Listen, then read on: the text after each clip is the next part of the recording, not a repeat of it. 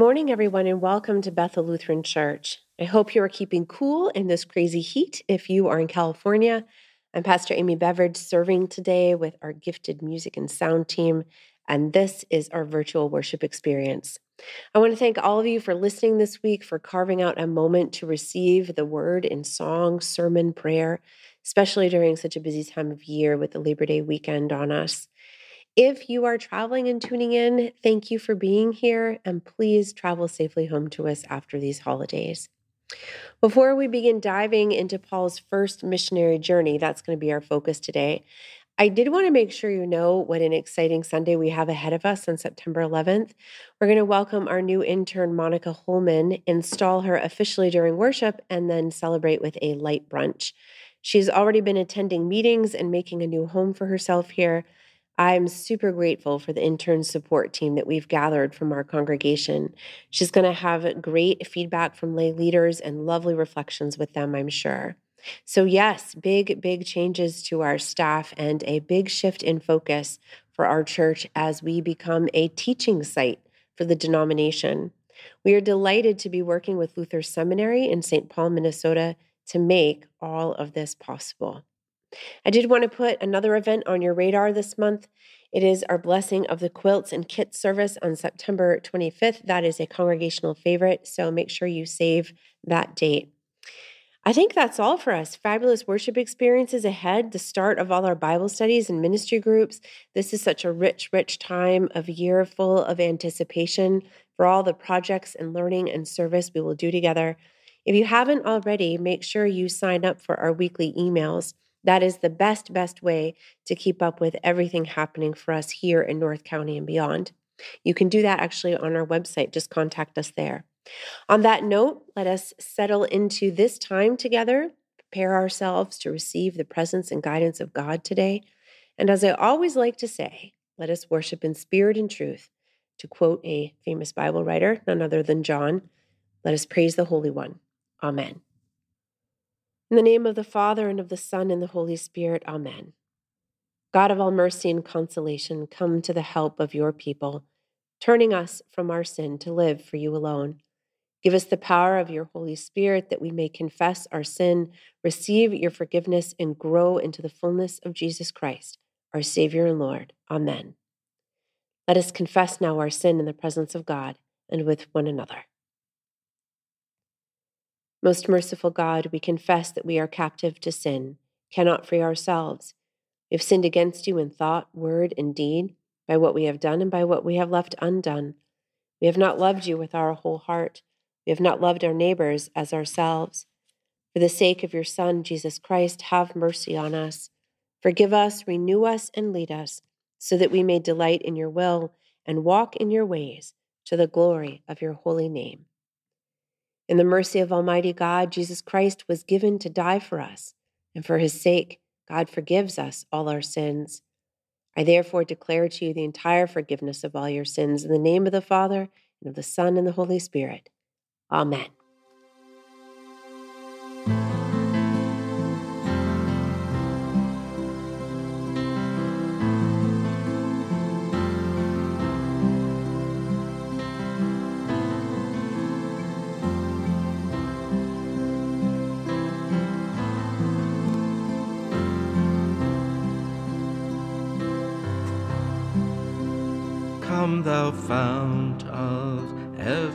Blessing, tune my heart to sing thy grace.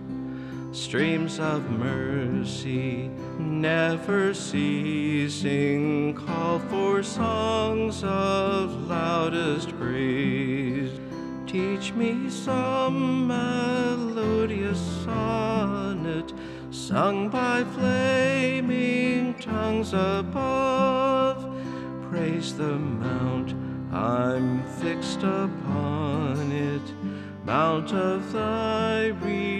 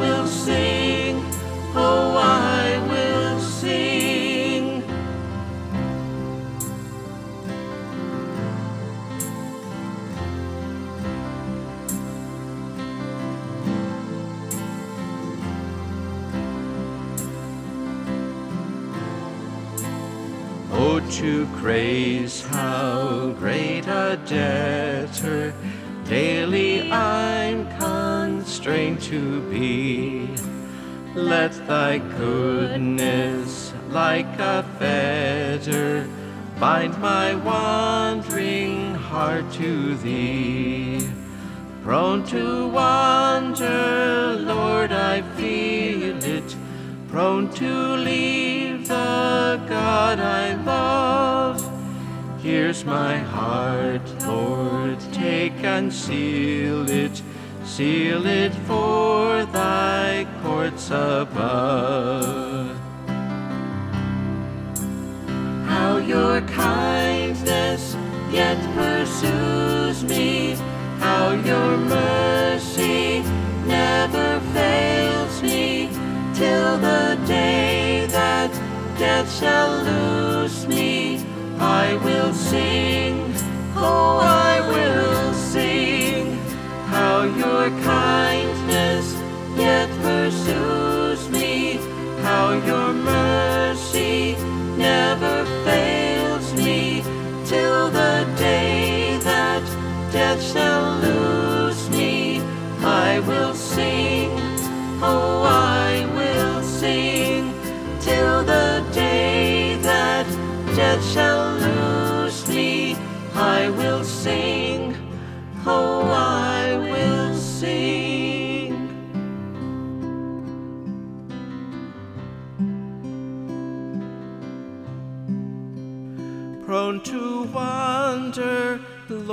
I feel it. Prone to leave the God I love. Here's my heart, Lord, take and seal it.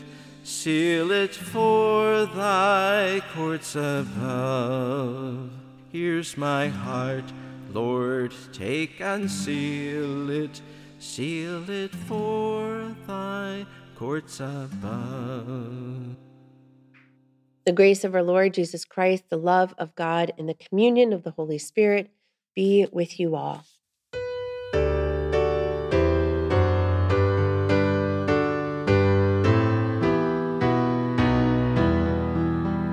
Have mercy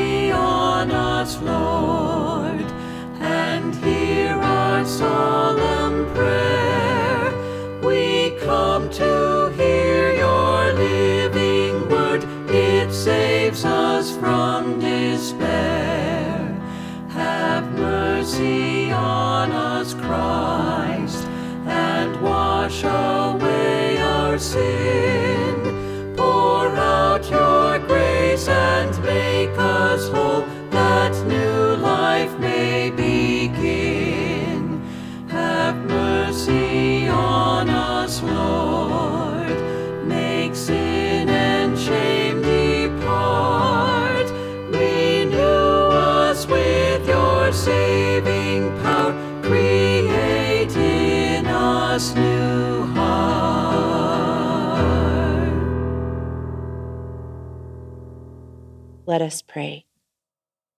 Lord God, give us life and preserve your people with your mercy. We mortals will fail all the time. Remove us from anything that is harmful, stand between us and all that hurts us, and lead us toward all that gives life and salvation through Jesus Christ, our Savior and Lord. Amen. Well, after bidding a mysterious goodbye to Peter at least to his story. We do hear from him again in Jerusalem. We have arrived at the launch of Paul's missionary work in earnest. I'm going to take this time before we hear the scriptures read to take us through a quick summary of Acts 13 and 14. I definitely encourage you to go and read it for yourselves. You know, make a little plot of, of the narrative because it can be a confusing story to follow if you don't. But I'm going to give you the cliff notes here. So you'll see we're at the start of chapter 13. Paul is now front and center for the focus of the Acts story, and there he's going to stay through the remainder of the book. And here he begins the first of three big journeys that he's going to undertake over the course of two decades in an effort to spread the good news out into the empire. And that's that's what this gospel or excuse me, that's what this book is going to cover. Is going to cover these journeys. And that's important to appreciate as well. Paul is always moving towards the powers of the empire, towards the centers of economics and culture and administrative power.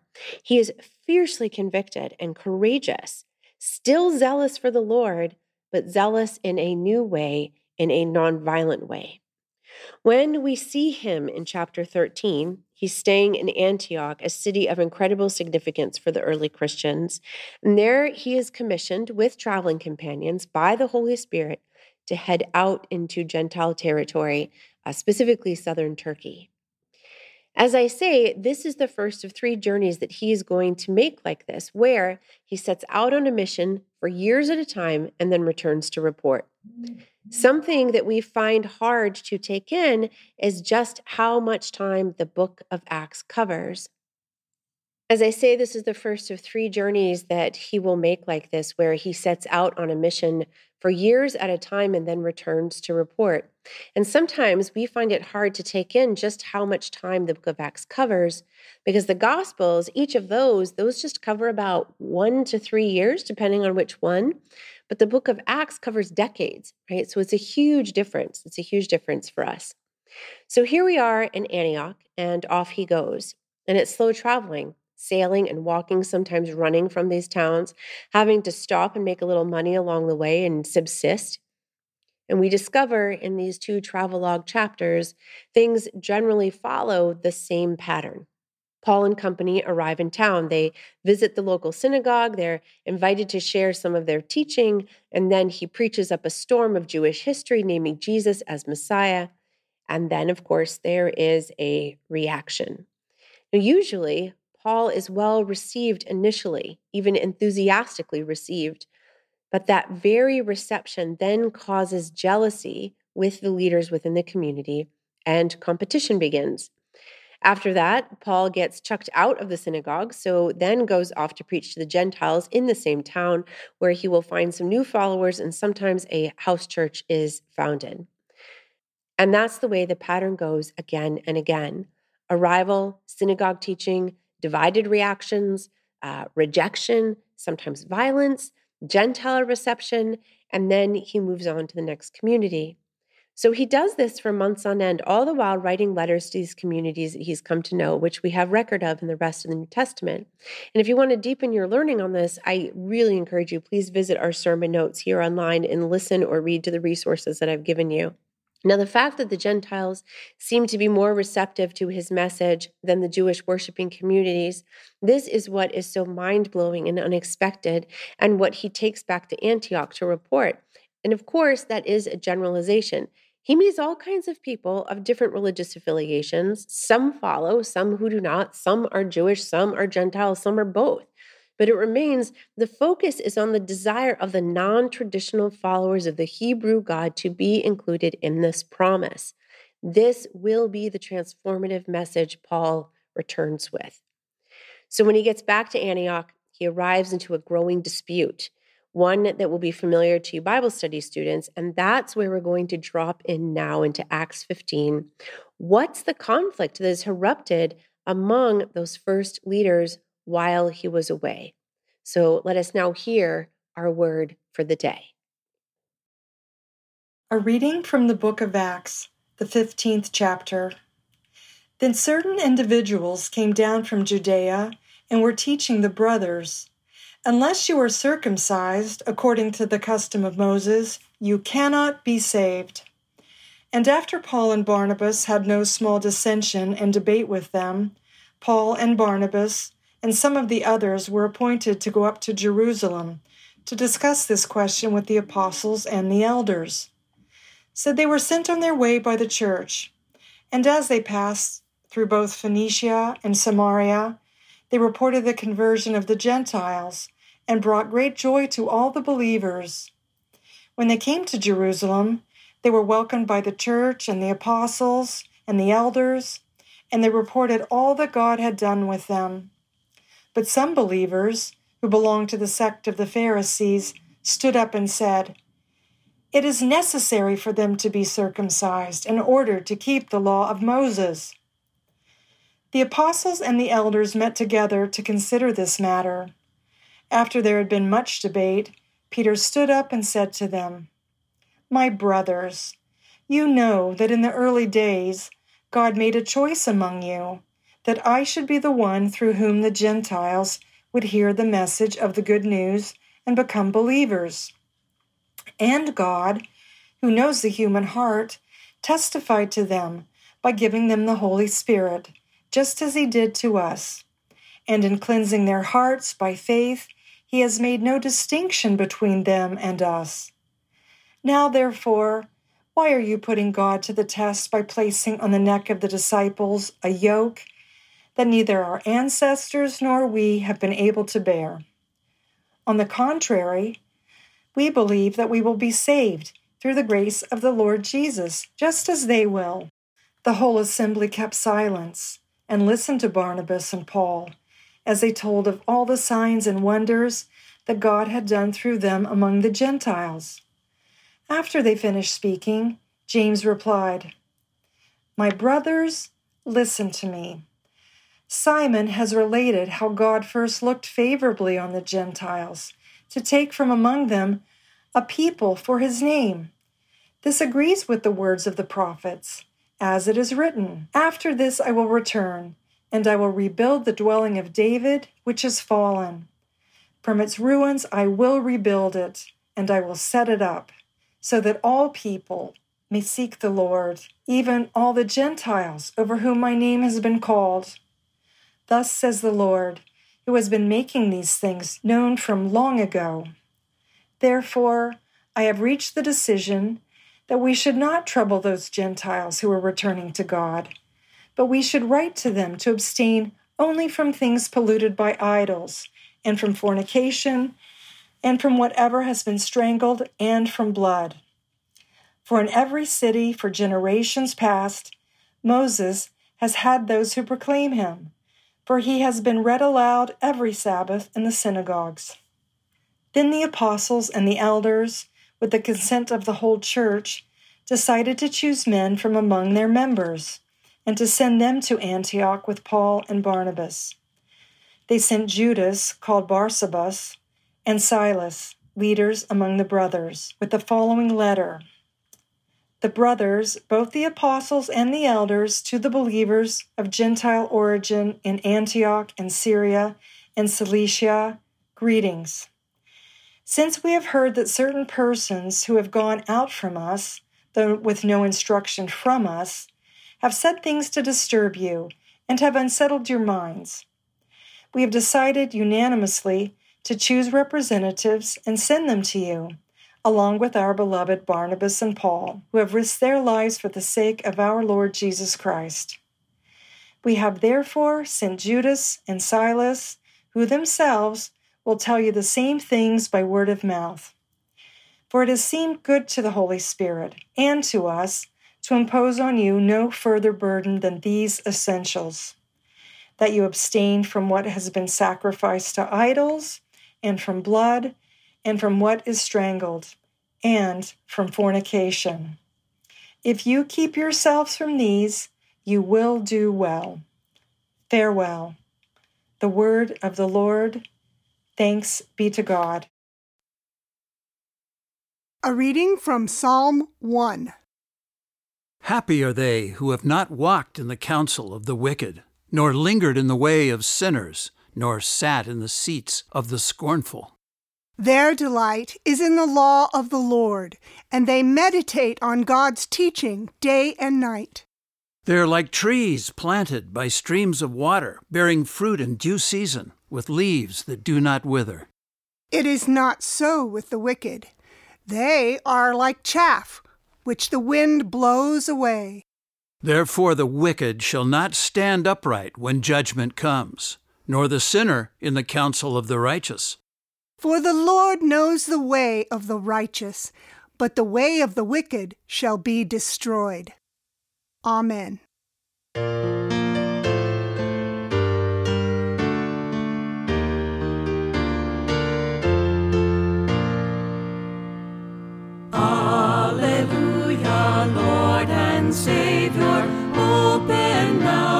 Saving word.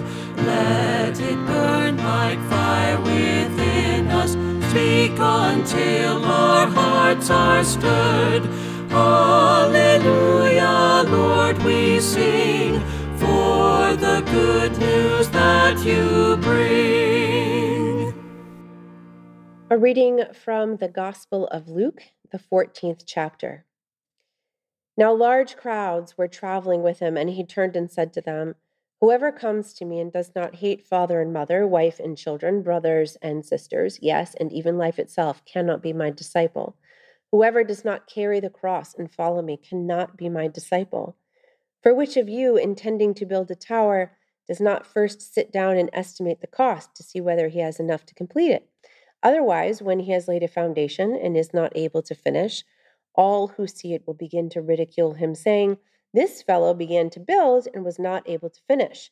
Or what king, going out to wage war against another king, will not first sit down and consider whether he is able with 10,000 to oppose the one who comes against him with 20,000?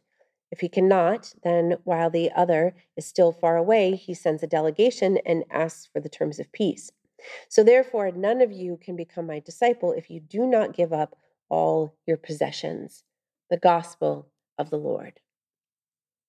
Well, I certainly regret that we are not diving into that gospel passage today. I think there's so much wisdom uh, in those words, and they do need some digging in the translation, especially. I think they come across pretty hard in the English, a little bit easier in the Greek to understand uh, what Jesus is talking about. There's also a lot of correlation to the life of Paul, so I, I encourage you spend some time in that in that passage this week. So, Ian, my husband, and I were chatting over tea this last couple days ago, actually. And as often happens, I was brainstorming about my sermon. I need some stories, I said. I need some stories about times people have changed their mind. One of the ones that I remembered about him, and he had no memory of this, and that's always funny in families who remembers what. So, uh, I reminded him of an early incident when we were first married before Ian had his immigration work permit. So it's pretty early on. And as I share this story, I want to invite you to think of your own stories. When was a time you changed your mind about something, especially a belief or a core conviction? When have you changed your mind about a belief or a core conviction? Now, the story I'm going to share now is pretty non-triggering, and I picked this one. It's it's innocuous to tell you because I want you to be thinking about your own selves and not get derailed by a potent topic. I have plenty of potent topics about change, but let's go with something simple today. So here Ian was unable to yet work, but with a clear idea about his skills and how he would use them. He wanted to work outdoors. To make connections, he started working with a group of volunteer trail builders who gathered once a month to do some pretty heavy duty work with the city rangers out in the open spaces. He enjoyed the company of those dedicated guys, but there was one ranger in particular, we'll call him Joe, who got under his skin. He was unimpressed with Joe. Within a few months and after his permit arrived, he was recruited to the city open space team and landed the job that would set him on the path of becoming the ranger that he is today. He was assigned a supervisor and specific region, and lo and behold, his reporting ranger was Joe. It's funny how the universe slash God does that. So I'm not sure when it happened, but at some point, and I don't even think it took that long, Ian decided that in fact, Joe might be all right. They forged a great mentoring friendship, and to this day, Ian has no recollection of that initial conversation we had when he had judged so quickly that Joe was not his kind of guy. Ian changed his mind. I remember this story because I've always been interested in the moments, not just when change happens, but when a story we tell ourselves also changes. So, taking this moment, it's not uncommon to meet someone that we are unsure about, but then discover friendship. I think that actually happens frequently. But Ian, he always told himself that his first impressions were never wrong. This is something that he really loved about himself. He was a quick judge of character. And once he made up his mind about you, that was it. He used to say that all the time. But Joe, poked a hole in his self understanding. Turns out that Ian was more flexible than he thought himself. Turns out he could balance his sense of judgment with a smidge of humility. Turns out that people are more complicated than they first appear. So, not just a change in relationship, but a change in self understanding. So, with that in mind, consider what we heard in Acts 15 today. Here was a question that to this point had plagued the early followers of Jesus. They were Jewish and their identity. As I was reminded by the podcast teachings I followed this week, Paul was not trying to found a new religion. He was experiencing Jesus as the faithful next step in Judaism. But the problem was, as with everything societal, what rituals would someone need to take on to enter the Hebrew covenant by way of Jesus? How do we belong? How do we signify our belonging? What aspects of the culture would they need to adopt? How assimilated would they need to be? And circumcision was one of those pressure points. And so you see the argument and the debate laid out plainly in Acts 15. And we're giving it attention today because this was a turning point in the development of Christianity. The Jerusalem leaders of the early church listened to Peter and Paul describing the attractive force of the kingdom of God, and then they consider are we putting up barriers to their entry that might not need to be there? And the elders respond. They consider what is actually core to our identity.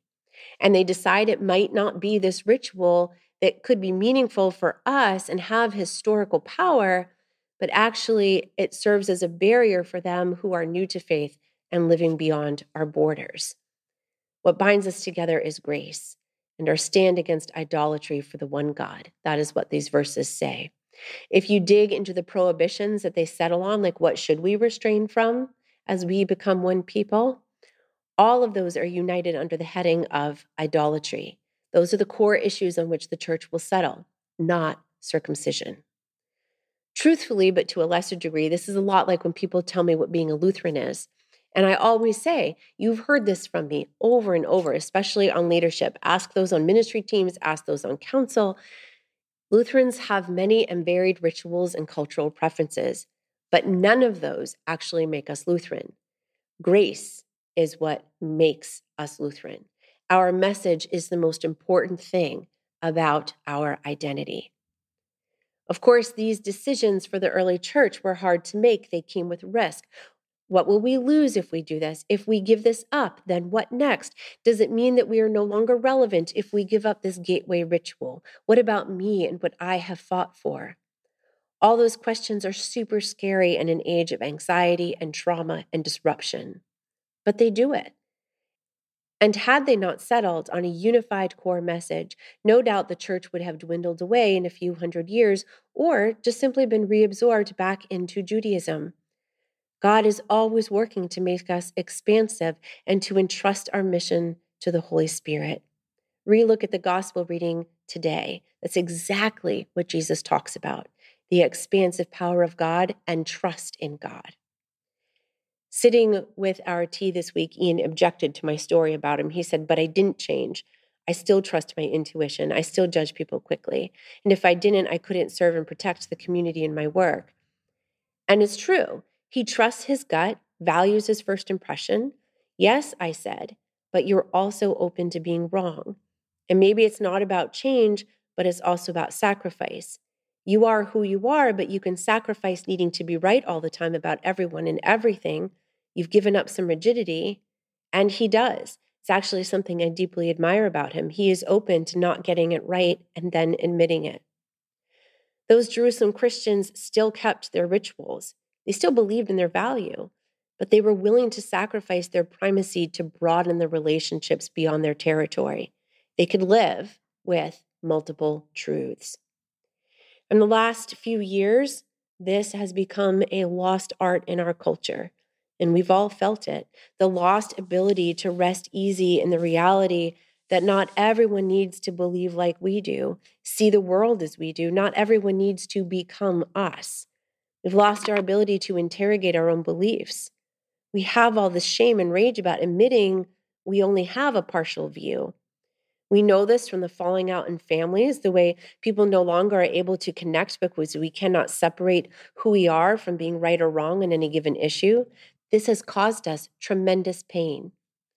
I love this chapter in Acts because it gives us a road back if we want to follow it. The leaders on these pages affirm for us a life together is worth sacrifice and maybe even rewriting the story that we have about ourselves. I know you also have stories like this. When did you change? Because you have along the way. When did you find a new story about yourself? Or all the better, when did you not change but sacrificed for a relationship anyway? Those are stories worth telling. We need them like we need this book. We need the assurance of them more than ever, and I hope that you will share them. Amen.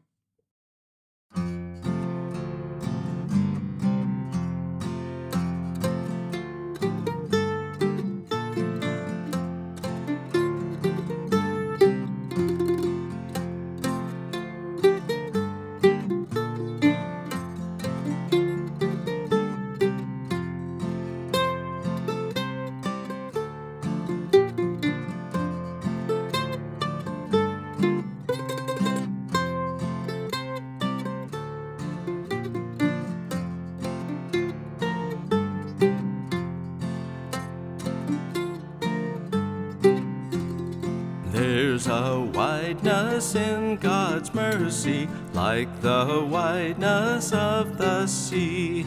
There's a kindness in God's justice, which is more than liberty. There is no place where earth's sorrows are more felt than up in heaven. There is no place where earth's failings have such kindly judgment given. There is welcome for the sinner and a promised grace made good. There is mercy with the Savior, there is healing in his blood. There is grace enough for thousands of new worlds as great as this. There is room for fresh creations in that upper home of bliss. For the love of God is broader than the measures of our mind, and the heart of the eternal is most wonderfully kind. But we make this love too narrow by false limits of our own. And we magnify its strictness with a zeal God will not own. Tis not all we owe to Jesus, it is something more than all. Greater good because of evil, larger mercy through the fall. Make our love, O God, more faithful. Let us take you at your word, and our lives will be thanksgiving for the goodness of the Lord.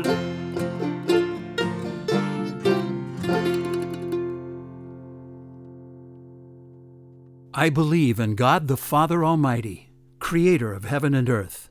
I believe in Jesus Christ, God's only Son, our Lord, who was conceived by the Holy Spirit, born of the Virgin Mary, suffered under Pontius Pilate, was crucified, died, and was buried. He descended to the dead. On the third day he rose again. He ascended into heaven. He is seated at the right hand of the Father, and he will come to judge the living and the dead. I believe in the Holy Spirit, the Holy Catholic Church, the communion of saints, the forgiveness of sins, the resurrection of the body, and the life everlasting. Amen. Our closing prayer today is a blessing from Diann Neu, and I read this every year, and this weekend I love it so much. So, wherever you are, please hold the hand of someone near you or simply gaze upon your own hands as I share these words. In honor of Labor Day, blessed be the works of your hands, O Holy One. Blessed be the hands that have touched life. Blessed be these hands that have nurtured creativity.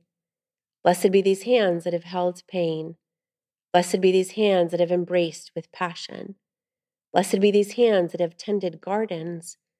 Blessed be these hands that have closed in anger.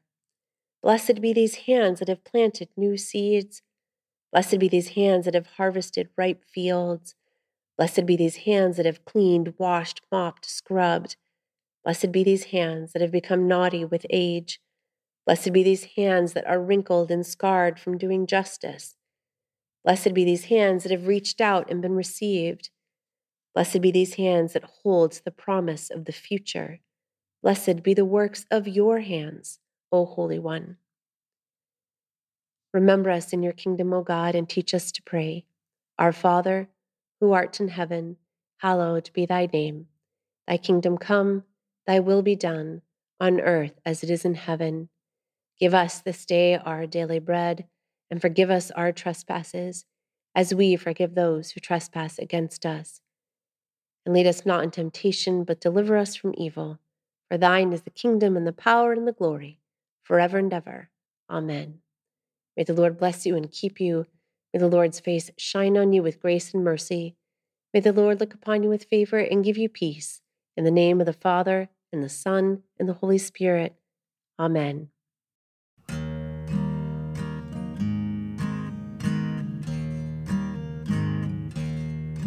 My hope is built on nothing less than Jesus' blood and righteousness. No merit of my own I claim, but wholly lean on Jesus' name. On Christ the solid rock I stand, all other ground is sinking sand, all other ground is sinking sand.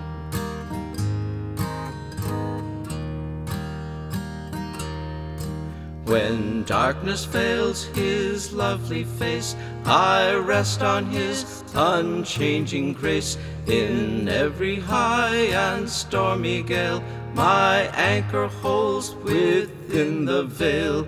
On Christ the solid rock I stand, all other ground is sinking sand, all other ground is sinking sand.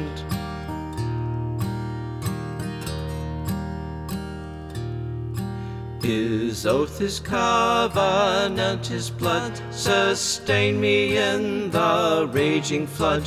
When all supports are washed away, he then is all my hope and stay. On Christ the solid rock I stand, all other ground is sinking sand, all other ground is sinking sand.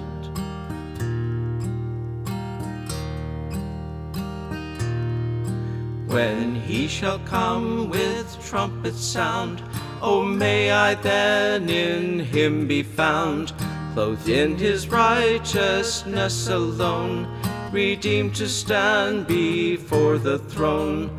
On Christ the solid rock I stand, all other ground is sinking sand, all other ground is sinking sand.